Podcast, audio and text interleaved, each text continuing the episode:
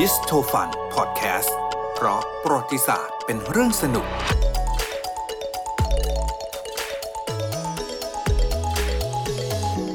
จะจะกลับไปเล่าเรื่องแบบปฏิวัติฝรั่งเศสอีกแล้วแหละอืม เออเราพูดกันบ่อยเหมือนกันเนาะครับ เออแต่คราวเนี้ยจะจะพูดถึงแบบว่าเออตอนที่พระเจ้าหลุยที่16 ค่ะโดนสำเร็จโทษอ่าอ่าเราก็จะทราบๆกันเนาะว่าท่านโดนสำเร็จโทษโดยกิโยตินอ่าอืมคราวนี้ถามว่าที่มาที่ไปอะเป็นยังไงไอ้ที่มาที่ไปก็ส่วนหนึ่งนะ แต่ว่าส่วนหนึ่งที่แบบว่าเอามาคุยครั้งเนี้ย เนื่องมาจากว่า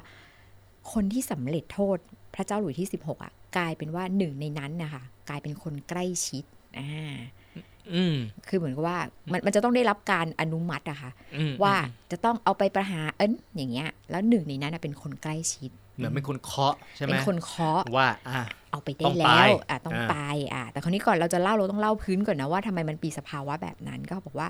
คือคือตอนนั้นเนี่ยเอ่อช่วงนั้นเนี่ยหลังจากการเกิดปฏิวัติฝรั่งเศสในปี 1789 อย่างที่เราทราบๆกันนะนะคะครับเขาก็เกิดคณะปฏิวัติหรือสมัชชาแห่งชาติขึ้นอืมช่วงแรก ๆ เขาไม่ได้มีแนวคิดว่าเขาจะล้มล้างสถาบันกษัตริย์ของฝรั่งเศสออกไปตั้งแต่ต้นหรอก แต่คราวเนี้ยเขามีการประกาศใช้รัฐธรรมนูญค่ะอืมแล้วก็ให้กษัตริย์ของฝรั่งเศสในตอนนั้นก็คือพระเจ้าหลุยที่ 16อะครับทรงเป็นพระพระมหากษัตริย์ภายใต้รัฐธรรมนูญอืมอืมอ่าอืมอืมแต่คราวนี้อย่างที่บอกว่าต้องเราก็ต้องเข้าใจบริบทนิดนึง คือท่านเคยแบบว่า มีอำนาจ อ่า absolute power เออออยู่ใช่ไหม เพราะฉะนั้นก็ไม่มีความไม่ไม่ไม่ไม่พอใจ เพราะฉะนั้นมันก็จะมีความขัดแย้งกับ คณะสมัชชาแห่งชาติที่บอกใช่ไหมคะความสัมพันธ์ก็ไม่ค่อยได้ดียังไงเท่าไหร่ แล้วก็เหมือนพระเจ้าหลุยส์ก็ได้พยายามที่จะหลบหนีออกจากนอกประเทศไป เพื่อไปขอความช่วยเหลือจากชาติต่างๆอะไรอย่างเงี้ยเหมือนกับว่ามาช่วยฉันหน่อยอืมมันล้มล้างคณะปฏิวัติออกไปหน่อยอะไรอย่างเงี้ยค่ะ เพราะว่าก็อยากจะได้อำนาจกลับมา ทีนี้แผนการของพระเจ้าหลุยส์ก็ไม่ได้สำเร็จเท่าไหร่ แล้วก็แล้วมันก็ยิ่งทำให้ความรู้สึกที่แบบประชาชนมีกับพระเจ้าหลุยส์ที่ 16อะแย่ลงไปด้วยเออเพราะว่าเขาก็จะมองว่าแบบว่าเนี่ยเป็นคนทรยศชาตินะไปชักศึกเข้าท่านบ้านไม่นะยอมรับนะอ่ายัยังจะกลับมาเป็นแบบเดิมอีก แล้วยังจะอ่าไปแบบสนับสนุนให้ต่างชาติเข้ามาอ่ารุกรานอ่าฝรั่งเศสนะอย่างเงี้ยไม่ได้เลย เพราะฉะนั้นในอ่าเดือนสิงหาคมปี 1792นะคะกลุ่มฝูงชนที่โกรธแค้นน่ะกับพระเจ้าหลุยที่ 16 ก็เลยบุกเข้าไปก่อการจลาจลในพระราชวัง ตูเลอรี่เนาะอันเป็นที่ประทับของพระเจ้าหลุยที่ 16 ก็ถือว่าหลังเหตุจลาจลครั้งเนี้ยค่ะ พระเจ้าหลุยที่ 16 กับพระนางมารีอองตัวเนตที่เรารู้จักกันดีก็ถูกจับเนี่ยกุมตัวอ่านะก็ถูกจับกุมตัวได้ คราวนี้ในวันที่ 21 กันยายนปี 1793อะค่ะ สมัชชาแห่งชาติก็เลยประกาศยกเลิกสถาบันกษัตริย์ แล้วก็สถาปนาสาธารณรัฐฝรั่งเศสขึ้นมาอ่าอืม ต่อมาเนี่ยวันที่ 15 มกราคมปี 1793อะค่ะ สภาคอนเวนชันนะ ซึ่งเป็นแบบรัฐบาลคณะปฏิวัติที่สืบทอดอำนาจต่อจากสมัชชาแห่งชาติที่เล่าไปอะนะคะเขามีการจัดประชุมขึ้นมา เพื่อเขาที่จะลงมติอะว่า แล้วจะทำยังไงจะลงโทษพระเจ้าหลุยที่ 16 แบบไหนดีอืมอะมาช่วยกันโหวตหน่อย ใช่อ่าข้อหาที่เขาให้คือข้อหาทรยศชาติ อ่าคราวนี้ผลที่ในการลงมติวันนั้นเขาบอกว่าสมาชิกของสภาคอนเวนชันเนี่ยมีจำนวนทั้งหมด 693 คนนะคะ จากสมาชิกทั้งหมด 721 คนเนี่ยมีมติให้ลงโทษพระเจ้าหลุยที่ 16 ลงโทษลงด้วยโทษด้วยวิธีการคืออาสังหารเลยไหมหรือยังไง ก็ต้องไปโหวตกันอีกเหมือนกันอ่าใช่ไหมคะอ่าเออคราวนี้สภาคอนเวนชันเขาก็จัดประชุมอีกครั้งหนึ่งคราวนี้การการจัดประชุมครั้งนี้เขาก็เหมือนจะลงมติว่าจะลงพระเจ้าลงโทษยังไงอย่างที่น้ำมนต์บอกนั่นแหละสงสัยอ่าผลก็บอกว่า 288 คนต้องการให้นิรเทศหรือไม่ก็จำคุกไปนะคะอ่าส่วนอีก 72 คนเนี่ยต้องการให้สำเร็จโทษพระเจ้าหลุยอะแต่ว่าให้รอไปก่อนอ๋ออ่า ให้รอไปโเคก่อน แต่อ่าอีก 361 คนเนี่ยบอกว่าต้องสำเร็จโทษทันที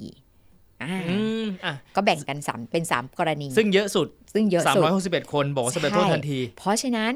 21มไม่กมีราปคฏิมหารย์อะถูก 21 มกราคมปี 1793 พระเจ้าหลุยที่ 16 ก็ถูกสำเร็จโทษโดยกิโยตินอย่างที่เราคจะรับทราบกันอืมเป็นสัญลักษณ์เลยเนาะเวลาพูดถึงกิโยตินต้องนึกอ่าถึงแบบการปฏิวัติฝรั่งเศสอะไรเงี้ย แล้วในขณะเดียวกันคือ พระนางมารีอองตุเนตก็ถูกสำเร็จโทษเหมือนกันอ่าครับในวันที่แต่ไม่ได้วันเดียวกันนะคะครับในวันที่ 16 ตุลาคมปี 1793อืมเจ๊ว่าอันเนี้ยน่าสงสารนะทีเดียวนี่ยังรู้สึกโอเคกว่าใช่เนาะแต่อันนี้ต้นปีทรมานนะปลายปีอะที่เหมือนเออแบบต้องรอเรียกว่ารอคอยการตัดสินอะอ่าเออเอออันเนี้ยดูโหดร้าย แต่ไอที่โหดร้ายยิ่งกว่าที่แบบในในความรู้สึกอะเจ๊ว่า คือไม่ได้เสียชีวิตทันทีไม่พอแถมยังรู้ด้วยไงก็คือตัวพระนางมารี มารีอ็องตัวแน็ตก็ต้องรู้ว่าว่าหนึ่งในหนึ่งในคนที่โหวตให้อะค่ะอืมให้ประหารก็คือเป็นญาติกันก็คืออมดยุคหลุยส์เอออมแต่ว่าอืมเขาเขาชื่อว่าอย่างนี้ หลุยส์ฟิลิปที่สองดยุคแห่งออร์เลอ็องนะคะอืมซึ่งก็เป็นลูกพี่ลูกน้องของพระเจ้าหลุยส์ที่ 16 แหละอืมเขาวเนี้ยถามว่าถามว่าเขาขัดแย้งยังไงคือจริงๆเขาไม่ค่อยถูกกันอยู่ละ เพราะว่าจริง ๆ เนี่ยเออหลุยส์ฟิลิปที่สองเนี่ยค่ะเขาไม่ค่อยจะแบบ ไม่ค่อยถูกใจกับพระนางมารีอองโตเนตอ่าอ่า สอนศิลป์ไม่กินกันใช่เพราะว่าเขาก็บอกว่าเนี่ยฟุ่มเฟือยเขาก็เป็นคนออกมามันวิมันพากเป็นษ์วิจารณ์อ๋อเราก็รู้ว่ามันเป็นชนวนอย่างหนึ่งที่ทำให้อ่ามัมันเกิดการเป็นรัฐครัฝบรั่งเศสใช่ไหมคะเพราะฉะนั้นเนี่ยเขาค่อนข้างจะมีแบบแนวคิดเสรีนิยมอะอืมเขาก็สนับสนุนการปฏิวัติฝรั่งเศสมาตั้งแต่ต้นแล้วแหละอ่าทั้งนั้นตัวเองก็เป็นเชื้อพระวงศ์ใช่นะใช่ถึงขนาดที่บอกว่าสสละตำแหน่งในยุคนะ เพื่อเข้าร่วมกับคณะปฏิวัติเลยอ๋อจะได้เป็นสามัญชนใช่อ่าแล้วก็มีชื่อด้วยนะคะ ชื่อว่าฟิลิปเอกาลิเต้นะอ่าแล้วก็หรือว่าเขาก็แปลว่าฟิลิปผู้เสมอภาคโอ้โหอุดมการณ์อุดมนะการณ์เออแรงกล้าเออคราวนี้เขาบอกว่าเมื่อสภาคอนเวนชั่นจัดประชุมเพื่อลงมติลงโทษพระเจ้าหลุยที่ 16เนี่ยนะครัคะบฟิลิปก็เป็นหนึ่งในในคนที่จะต้องลงมติด้วยเหมือนกันอืมซึ่งก่อนประชุมเนี่ยฟิลิปเขาเคยสัญญา ก็ไอ้คำว่าสัญญาคือเจ๊บก็เข้าใจว่าน่าจะสัญญากับพระเจ้าหลุยที่ 16 กับญาติญาติๆหรือเปล่าก็ไม่รู้ว่าเขาจะลเขาจะลงมติไม่ให้สำเร็จโทษก็จะโหวตคือเหมือนว่าจะโหวตโนอ่าจะโหวตโนโหวต no อ่าอ่าใช่อ่าใช่แต่ว่าพอเกิดการลงมติจริงๆอะเขากลับ yes แทนเขาไม่ no อะไรอย่างเงี้ยเออ แต่เขาบอกว่าต่อมาค่ะ ตัวฟิลิปเองเขาก็ไปขัดแย้งกับคณะปฏิวัติเอ้าแล้วแล้วที่แบบว่าน่าเสียใจอาจจะเรียกว่าถ้าเป็นคนไทยอะบอกว่ากรรมเวรเนาะอืมก็คือเขาก็ถูกลงโทษโดยกิโยกิโยตินเหมือนกันอ้าวถูกประหารชีวิตเหมือนกัน เอเอออในวันที่ 6 พฤศจิกาพฤศจิกายนปี 1793 จริงๆ หลังพระนางมารีอังตัวเน็ตไม่นานนะไม่นานอ่าใช่เห็นไหมแล้วก็โอรสของของฟิลิปเองในเวลาต่อมาก็กลายเป็นกษัตริย์ของฝรั่งเศสเออซึ่งก็คือพระเจ้าพระเจ้าหลุยส์ฟิลิปเออก็ครองราชย์ครองราชย์อยู่ไม่นานอะเออเออครองราชย์ในปีแบบ 1830ถึง1848 ดูดูมันเป็นถ้าถ้าดูเป็นพล็อตกราฟมันจะขึ้นขึ้นลงลงขึ้นลงลงเราถ้าถ้าในมุมเจ๊ถ้าแบบเราเราศึกษาประวัติศาสตร์เราก็จะเห็นว่ามันมันเป็นความมันเป็นการต่อสู้กันเนาะใช่คืออยู่ๆแบบว่าคุณจะเขาจะยอมโดยสนิทใจทันทีมันเป็นไปไม่ได้อืมคือทุกอย่างมันต้องแบบว่ามีการพัฒนาการ แล้วผมเชื่อว่ามันมีอ่าหลายฝักหลายฝ่ายใช่เออคนนู้นของใคร